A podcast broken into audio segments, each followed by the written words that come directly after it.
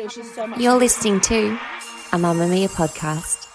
Mamamia acknowledges the traditional owners of the lands we record this podcast on, the Gadigal people of the Eora Nation, as well as the Wonnarua and the Gamilaroi people. We pay our respects to their elders, past and present, and extend that respect to all Aboriginal and Torres Strait Islander cultures. Mamamia subscribers, you've been asking and we've been listening. Now you can get all of your exclusive subscriber audio on Apple Podcasts. That includes everything from bonus episodes of your favourite pods to exclusive segments to all of our audio series. To link your Mamamia subscription to Apple Podcasts, open the Mamamia Out Loud page in your Apple Podcasts app and follow the prompts or head to help.mamamia.com.au.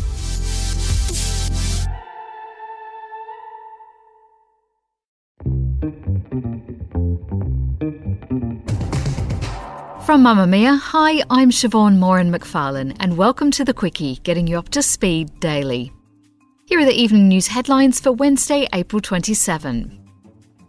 The increase in the cost of living felt by Aussies over the past year has been confirmed, with new data showing that prices have shot up by more than 5% in the last 12 months. It marks the fastest rise in living costs since GST was introduced in the early 2000s. The rate of inflation was higher than even economists had predicted, and means a rate hike is even more likely from the RBA next month. Even the Reserve Bank's preferred measure of inflation, which cuts out the most extreme price changes, came in at 3.7%, which is well above its 2 to 3% target. High food and fuel prices continue to hurt consumers, but it's the looming impact on homeowners that's causing most concern, as rates could rise as early as next week. There's been another falling out in the federal coalition, with Liberal MP Michelle Landry telling National Senator Matt Canavan to pull his head in. It came after the Queensland Senator told the ABC that net zero is dead referring to the government's commitment to achieve net zero emissions by 2050.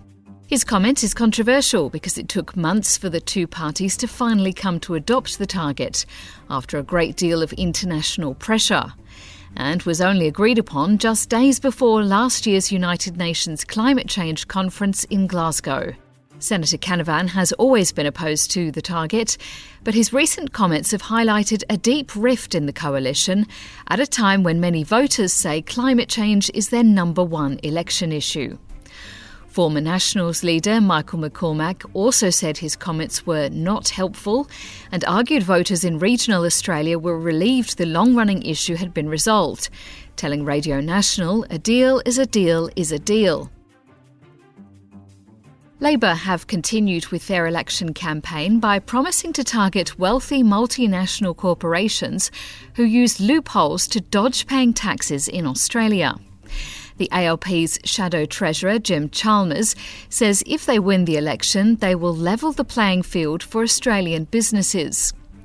He says Australians have been paying more tax and losing out on funds that should be available for vital services like Medicare, aged care, and childcare, while multinationals have been using tax havens and tax avoidance schemes to avoid paying tax in Australia. Mr. Chalmers also says the party would not propose tax reforms beyond multinationals, but would use industry investment to drive wage growth and tackle the rising cost of living. Labor plans to bring an extra $1.89 billion into the public coffers over four years by also capping multinational debt related deductions at 30% of their profits. The coalition has also promised to crack down on multinational tax avoidance by extending funding to the Tax Avoidance Task Force, which they established in 2016. Nearly eight years after toddler William Tyrrell went missing in New South Wales, a Sydney court has heard that a man who was publicly identified as a suspect has had his life ruined by abuse and speculation. William Spedding, better known as Bill, was a white goods repairman at the time of the disappearance and had been at Tyrrell's home just three days before. He's now suing the state of New South Wales for malicious prosecution, wrongful imprisonment, misfeasance in public office, and abuse of process. It follows his arrest in 2015 for historical child sex abuse charges dating back to 1987. He was released on bail but became a leading suspect in the Tyrrell case, in which he has always denied any involvement. Spedding was acquitted of all charges, but accused police of using the case to try to crack him to move the investigation along. Today, the New South Wales Supreme Court was shown footage of Spedding and his wife being approached by a woman outside their home who told him that she felt sick that he was living in her neighbourhood and feared he might be grooming her children. The court also heard a series of abusive voicemails that included death threats made against him. Spedding's lawyer says the treatment he's received has severely diminished his enjoyment of life. That's your evening news headlines. If you want more from the Quicky, check out today's deep dive on why it seems we always need to pick on a vulnerable group in the lead up to a federal election.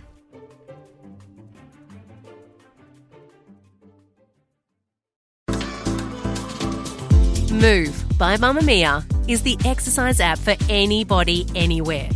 And in case you missed it, we dropped a brand new stretching collection that can be used to improve mobility and bookend your favourite sweat sessions.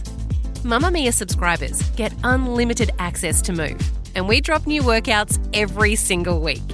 If you're on the hunt for movement that makes you feel good, head to move.mamamia.com.au and use the code MOVE10 to get $10 off a yearly subscription.